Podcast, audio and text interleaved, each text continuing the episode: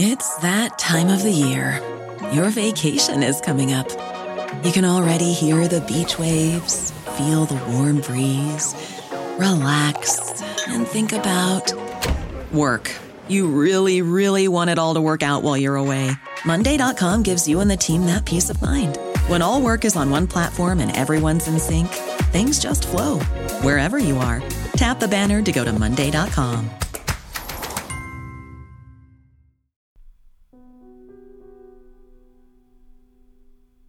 The mystifying disappearance of Stacy Ann Arras in Yosemite National Park. What is folklore? According to the American Folklore Society, folklore covers a wide range of topics, including issues in the news such as fake news, cryptozoology, legends, holidays, internet memes, traditional and world music, and the supernatural. Common understandings of folklore associate the term with either the past or outdated beliefs, but folklore is so much more. People have been disappearing since the beginning of time. The cavemen probably had plenty of missing persons to report, if there had been someone to report to. Of course, Many of those cases were probably due to saber toothed cats and other large man eating predators. After all, life was a lot harder thousands of years ago, and even hundreds of years ago, than it is today. They did not have the technology or resources that we now have, so more than likely, people going missing without a trace was very common. But even with our modern technology, Thousands of people disappear every year all over the world. Some return weeks later, others never to be seen again. Strange disappearances have been happening in our national forests for decades, and the number of the missing are in the thousands. To those of us who believe in legends, folklore, and the paranormal, the possibilities are limitless as to why and how these people have vanished, never to be seen again. Welcome to Freaky Folklore, the podcast where we discover the horrifying legends across the world and tell terrifying tales of monsters, both ancient and modern. This week, we are discussing the mysterious unsolved case of Stacy Ann Arras from the Yosemite National Park. Was it supernatural, extraterrestrial, or foul play? This show is part of the EerieCast Podcast Network. Find more terrifying tales at EerieCast.com and be sure to follow us on Spotify or your favorite podcasting service. You can leave us an honest review on iTunes too. The more we get, the more we grow, and hopefully, the more monsters we can explore. If you would like to submit an encounter or suggestions for future episodes, you can email them to carmancarrion at gmail.com. That is C A R M A N C A R R I O N at gmail.com. You can also follow me on Twitter, Instagram, or Facebook for information on future episodes. It was a beautiful July day in Yosemite National Park, a regular day like any other. 14 year old Stacy was in an area of the park called Sunrise Meadows along with her father George and six others on a horseback riding excursion that was to last several days. The group made their way to 9,400 feet above sea level to a place called Sunrise High Sierra Camp. There was a cluster of cabins where they planned to stay for the night. The nine cabins were situated in a picturesque alpine meadow. The campsite featured various activities and hiking trails, Excited and ready to take a short hike to get some photographs of a nearby lake, Stacy quickly changed her clothes. Before heading off, Stacy asked her father if he wanted to come along. But he said he just wanted to relax for a while. A decision that he would soon regret. So Stacy headed off on her own. Besides, it was peak season and there would be an abundance of people, so it should be safe. Stacy told her father she was going to take a walk near a boulder just a hundred feet away from the cabins. It was a beautiful day, and the weather was good, and the trail she intended to take was easy, only about a mile and a half long. It was so easy, in fact, that Stacy had opted for her flip-flops instead of changing into her hiking boots. After all, it was a non-challenging terrain, and there should be nothing to worry about. Stacy took off, and before reaching the boulder stopped to talk to an elderly gentleman named Gerald who was in his early 70s. Gerald occupied one of the cabins nearby. They chatted for a bit, and then Stacy told him that she was going to head to the water. Gerald offered to go along with her, and the two headed off. They were still very close to the camp at this point, close enough that many people staying there could see them clearly. After a little ways, Gerald got tired and stopped to rest. Stacy told him she was going to go ahead and scout ahead, but she would be back in a minute. Gerald watched as Stacy walked behind some trees. This was the last time he saw her. But at the camp, the group's tour guide remembered noticing her from afar. She was standing on a rock about 50 yards south of the trail. Later that evening, a rainstorm rolled into the area, and any possible evidence may have been washed away. This episode is sponsored by June's Journey. What is horror to you? Monsters? Murder? Mystery? Well, if human monsters are your thing, June's Journey is the game for you, albeit in a more light-hearted tone. June's Journey is a hidden object game with a thrilling murder mystery set in the roaring 20s. You play as June on the hunt for your sister's murderer Discover clues through exciting hidden object scenes with beautiful and atmospheric illustrations and music. Victory brings you closer to new plot points and suspenseful answers. When not hunting for clues, you can customize your own luxurious estate island with gardens, buildings, and decor. Or chat and play with or against other players too, in the Detective Club, where you could even put your skills to the test in the Detective League. June's Journey is both relaxing and fun to play, with my busy schedule, I find it's the perfect game to pick up and play whenever I've got a free moment. It doesn't demand too much time, and it's pretty satisfying solving puzzles quickly and unlocking new clues. Can you crack the case? Download June's Journey for free today on iOS and Android. Stacy Arras' disappearance, though unusual, is not uncommon. There have been more articles than you can count on theories of what may have happened. The overall hours put into investigating by professionals and amateurs is overwhelming. Some of the search and rescue volunteers and outdoor enthusiasts who have researched Arras' case seem to agree. Some reports were possibly inaccurate. On a forum about unsolved mysteries, Redditor U. Persimmon, who claims to have grown up and worked in Yosemite, said, The official description of where she went missing makes no sense. Purportedly, the group arrived at the Sunrise HSC where they planned to stay in some of the cabins. We are told Stacy left to photograph the lake, which was inside of the cabins. But there is no lake inside of the camp. It would have been a very long hike to reach a lake, so that discrepancy is odd. That fact changes things a lot. If she really set out to photograph the lake, then there was a lot of distance and space that could have accounted for her disappearance. There are many crevices and spots where she could have possibly fallen, and crevices can conceal anything. However, not knowing where she went makes it difficult to guess. Arras is one of many people who disappeared in a national park, though the exact number is unknown. The National Park Service doesn't keep a record of the many people who have vanished in their parks. It's possible she had a mishap. Yosemite is known for its large population of black bears. There are about 300 to 500 bears in the park alone. As the national park is a popular place to hike, visitors are to remain at least 50 yards from any bears they encounter in undeveloped areas.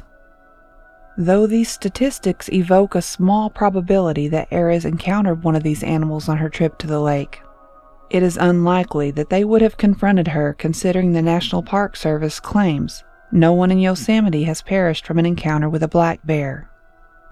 David Paulides, Bigfoot enthusiast, investigator, author, and documentarian, has posted through his Missing 411 series that there are similarities between national park disappearance cases. Paulides claims he has spent 7,000 or more hours investigating the park system disappearances. From his research, he estimates that there are around 1,600 missing persons across 85 million acres of parkland in the United States. Paulides often chooses cases that might fit certain paranormal theories, most of which include Bigfoot. He arranges the disappearances he researches into what he calls clusters, cases with similar circumstances. One of the criteria for these clusters is storms. In Arras's case, search and rescue dogs struggled to pick up her scent since the conditions were oddly dry and windy. One of the common themes David Paulides includes in his clusters is drowning. Over the last decade, this has remained the top incident to result in the loss of life in the national parks. Since Arras vanished while taking photographs of a lake, it is possible she slipped into the water. Search and Rescue, however, sent in divers and spent time walking search dogs around the lake, but they came back with nothing. Hundreds of people go missing at national parks across the United States every year. Many of these disappearances are never solved.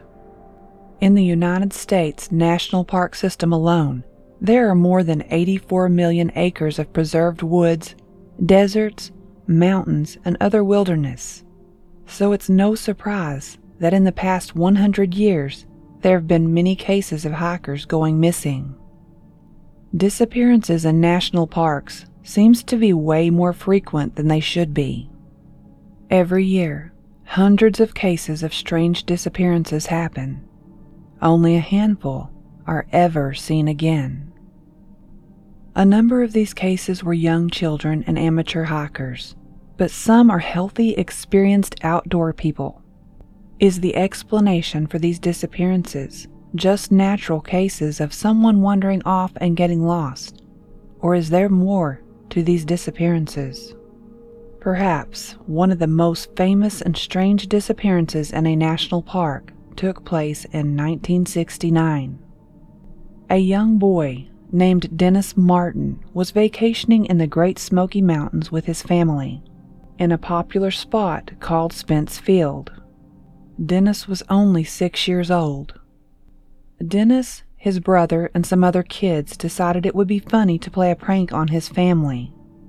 While his parents were talking to another adult, the kids decided to split up, hide, and jump out to scare their parents. It was just a harmless prank. While three of the boys went one way, Dennis went another. Although all four of the kids hid, only three of them jumped out. Dennis just vanished, and that is the last anyone ever saw of him. Some six miles away, another young boy screamed. He claimed to have seen what looked like a bear, but then claimed it looked like a large man with something strange slung over his shoulder. A search party was frantically started and went on until night, but Dennis was never found. Later, a torrential rain washed away any scent or trace that could potentially be used by search dogs to find the missing boy. In the following days, the FBI, the police, and several other forms of official aid was dispatched to help find Dennis, but no footprints, clothing, or belongings were ever found. The most bizarre thing about this case is the government's reaction to it. The FBI agent who was in charge and who had organized the search committed suicide shortly after for unknown reasons. Another Special Forces member by the name of Harold Cleveland later issued a statement in 2014 in which he says something paranormal must have been afoot.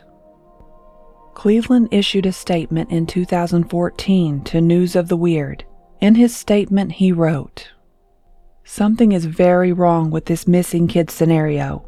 I've done some research on this case both while on active duty and after my retirement. The inside facts of this case depict a frightening investigation. Bottom line is that searching started within a few minutes of the boy's disappearance and lasted three months with every resource imaginable being deployed. Our special troops can find almost anything, anytime, and in any terrain. We have the highest technology available worldwide and easily the best training and real world wartime and mission specific experience that the normal civilian populace can scarcely imagine. After studying this case, the fact that no trace of the boy was ever found is mind boggling. Is it possible that there is something more terrifying than bears lurking in our national forests? Possibly one of the most perplexing stories of strange disappearances in national parks is the disappearance and reappearance of a boy known only as John Doe. John Doe was mentioned in a George Knapp Coast to Coast interview. John Doe, only three years old, was last seen near a fly fishing river where he promptly vanished for five hours. A search party eventually found him, dazed but unharmed, in the middle of a grove of trees. When the little boy was questioned, he had a very strange story to tell. He said that he had followed a woman who looked like his grandmother to a mountain. He then entered a room that had a bunch of motionless robots and weapons lying all over a dusty floor. He then stated that he noticed a strange glow coming from the woman's head. Even stranger yet is that the next thing she asked him to do was defecate on a piece of paper. The boy claimed that she got agitated when he refused. She then told him to go and wait amongst the trees until he was found. No one had any idea where the boy actually was when he disappeared. It would be easy to say that the story of John Doe's disappearance and his claims were just that of a child's overactive imagination. But how many three year olds can create such an elaborate tale? Not to mention, most adults cannot even recall memories from the age of three.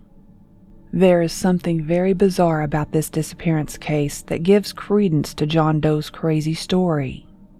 When interviewed, his grandmother, who had gone camping with him, claimed that she was dragged out of her tent late at night. She woke up to a strange pain at the base of her neck and found two small holes near the back of her head. So, while many strange disappearances can be explained logically, what do you think actually happened to young John Doe? Another strange disappearance occurred on September 25, 1981, when 58 year old Thelma Pauline Melton, often called Polly by her friends, was hiking with her two friends near the Deep Creek campground. It was an easy trail that Melton had been hiking for 20 years, so she knew the lay of the land intimately Yet as they were hiking at a leisurely pace, she rounded a bend in front of her friends and seemingly stepped off the face of the earth. Her friends searched the area where Melton had been just moments before, but could find no sign of where she had gone. Making the whole scene even more bizarre was that Melton was overweight and suffered from high blood pressure and nausea for which she took medication. Making it bizarre that she could have gotten so far away from her friends so fast. Melton's friends had been playfully teasing her about her slow pace not long before she vanished. Additionally, her medical condition had gotten her barred from driving at the time, and she had no keys with which she could have driven away. She had also been a happy and well adjusted individual, with no discernible reason to want to vanish. Again, a massive search was launched, but no sign of Melton could be found. Authorities were unable to even get a good set of tracks to follow, which would have made things easier considering Melton's left shoe had apparently had a noticeable crack in the sole, which would have made her tracks distinguishable and easy to differentiate from those of other hikers. Nevertheless, no trace of Polly Melton has ever been found and she remains missing. During a family vacation in Colorado's Rocky Mountain National Park in 1938, four year old Alfred Beilhartz, while hiking with his parents along a near river, vanished without a trace. His parents were watching him carefully, they claimed. One minute he was only a few feet away from them, the next minute he was gone. There was a six mile search of the area where he disappeared, but the only clue they had was a scent that search dogs caught. The dogs were able to trace his scent 500 feet uphill from where he vanished. The only problem was that there were no footprints and no Alfred to be seen. Stranger, the dogs that traced the scent seemed to be confused by what they were smelling, and they quickly lost the scent.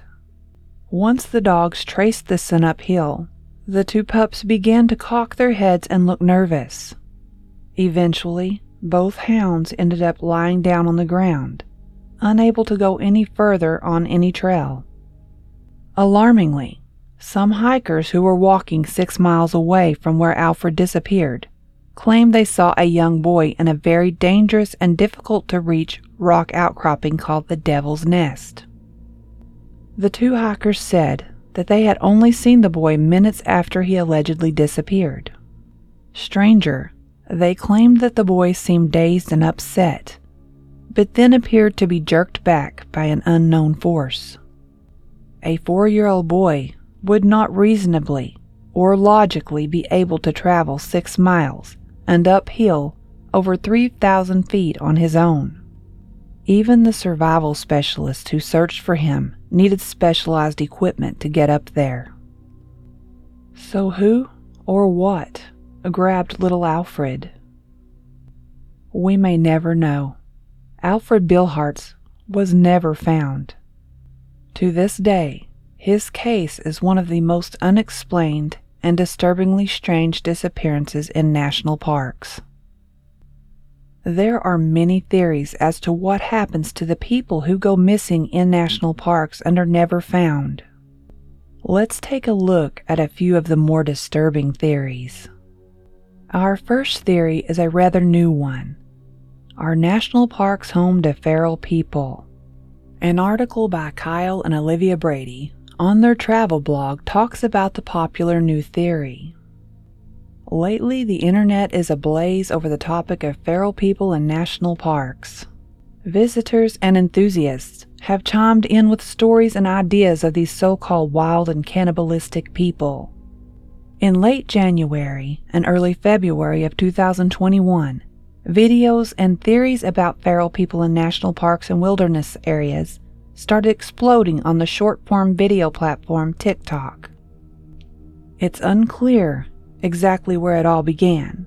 However, on January 25th, a user named Ariel posted a video about a strange experience she had in the Big Bend area.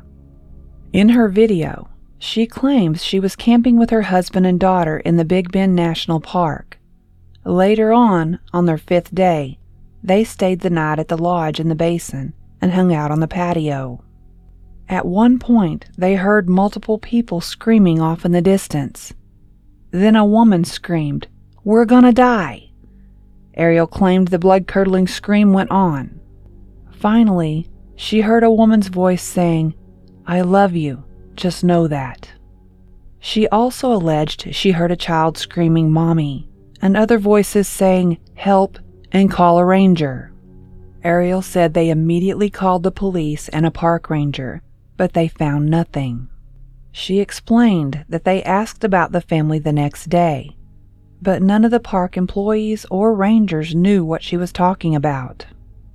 After Ariel's video, other TikTok users started posting their own stories and theories about bizarre happenings in the wilderness. There are no official reports or documentation whatsoever to back up any of these claims, but the conspiracy theories persist. There are no reports or official documentation suggesting that cannibals or feral people live in our national parks. David Paulides is a former police officer who is now an investigator and writer known primarily for his self published books. One Proving the Reality of Bigfoot, and his Missing 411 series of books, in which he documents the disappearance of people in national parks and elsewhere. After leaving the police force, Paulides became a cryptozoologist and published books arguing the existence of Bigfoot. While researching a national park, a local ranger expressed his concern to Paulides about the missing persons cold cases involving the National Park Service. Intrigued, Paulides began to investigate. It wasn't straightforward because the National Park Service doesn't keep extensive records on missing persons. It instead leaves the job to local law enforcement to track and, in most cases, solve the disappearances. But as Paulides dug in and through endless reports and cold case files, he noticed disturbing trends. In some cases, an easy answer was available death by falling, animal attack, exposure to the elements, or illness. But there were some stories that Paulides thought defied simple explanation. People seemingly vanished into thin air. They were there one minute and gone the next. Other stories involved tracking dogs that were brought in that either couldn't or wouldn't hunt for the missing. Still, other disappearances seem to occur more frequently near areas heavy with boulders or close to berry patches.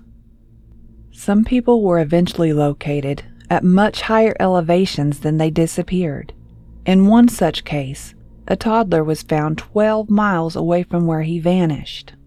A journey that would have had this two year old traversing two mountain ranges and crossing over fences and through creeks.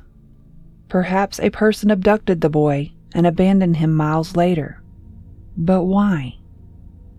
These mysterious circumstances have led some to theorize these are abductions made by Bigfoot or some other large animal or wild man.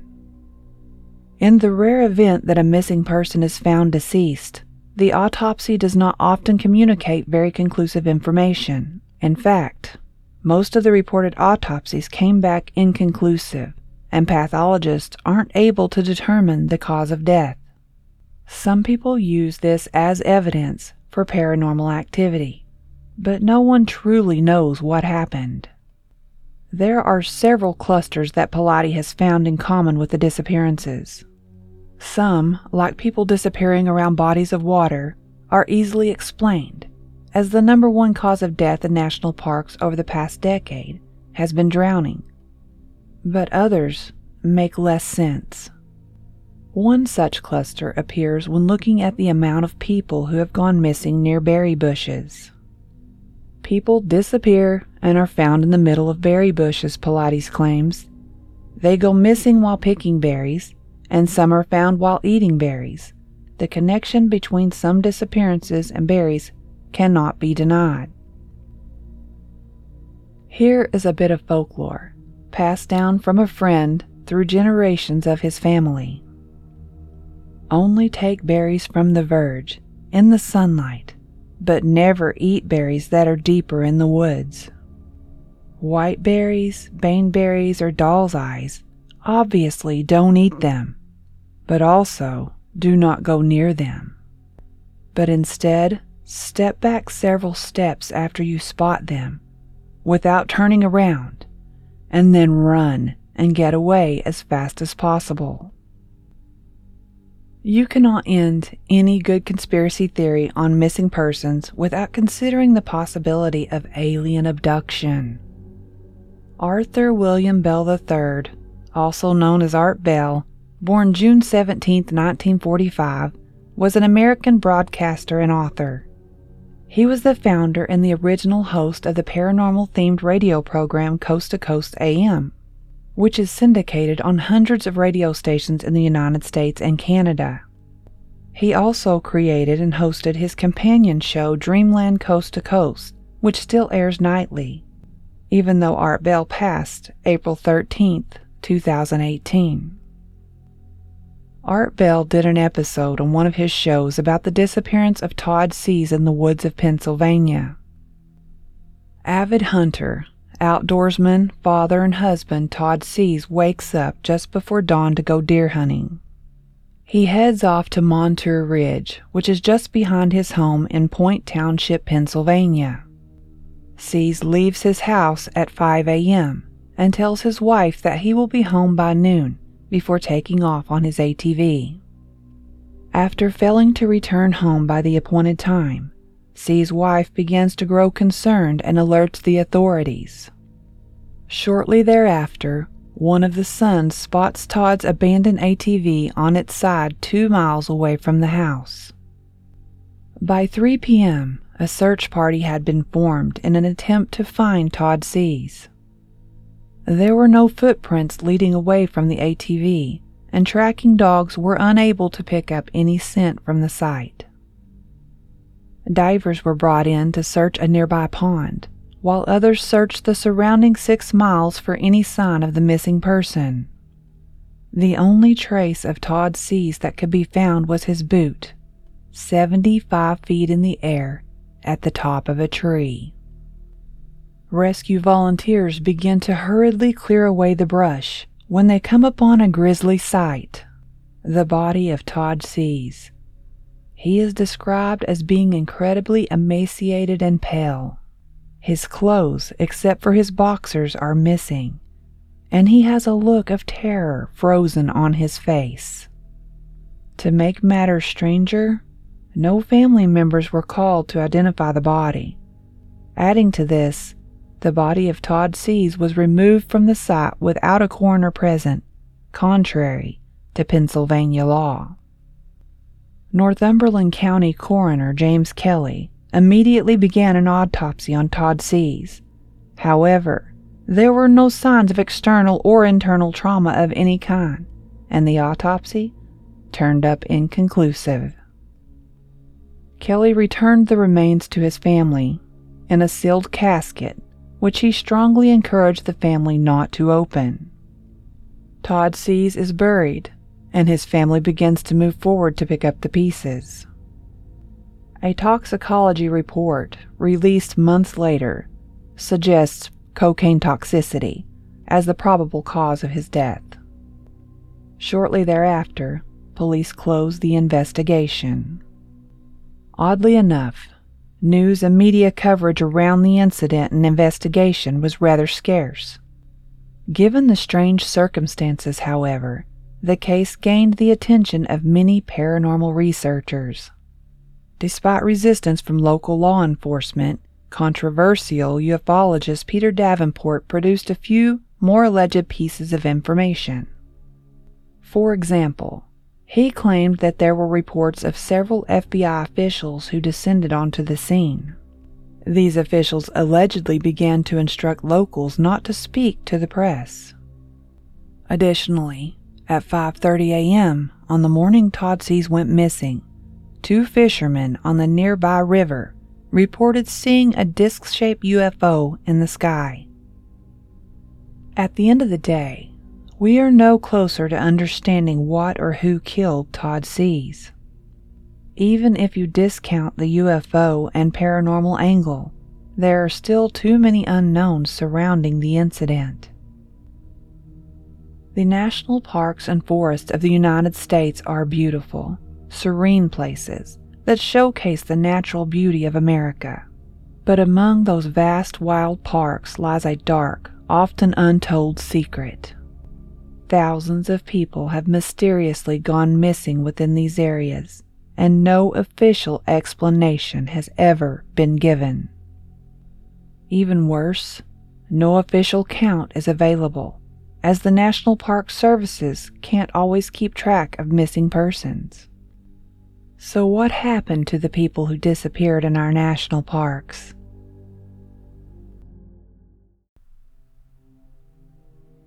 Several people from the camp, including Gerald, had seen Stacy walk off behind the trees. When she did not come back, like she said she would, Gerald became worried.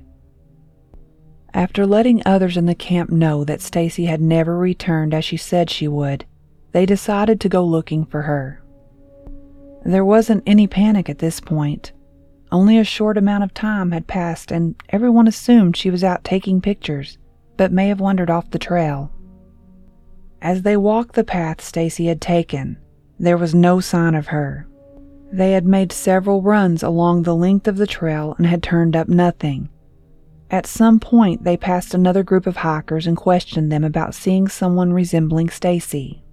But they had seen no one. It was as if she had evaporated into thin air.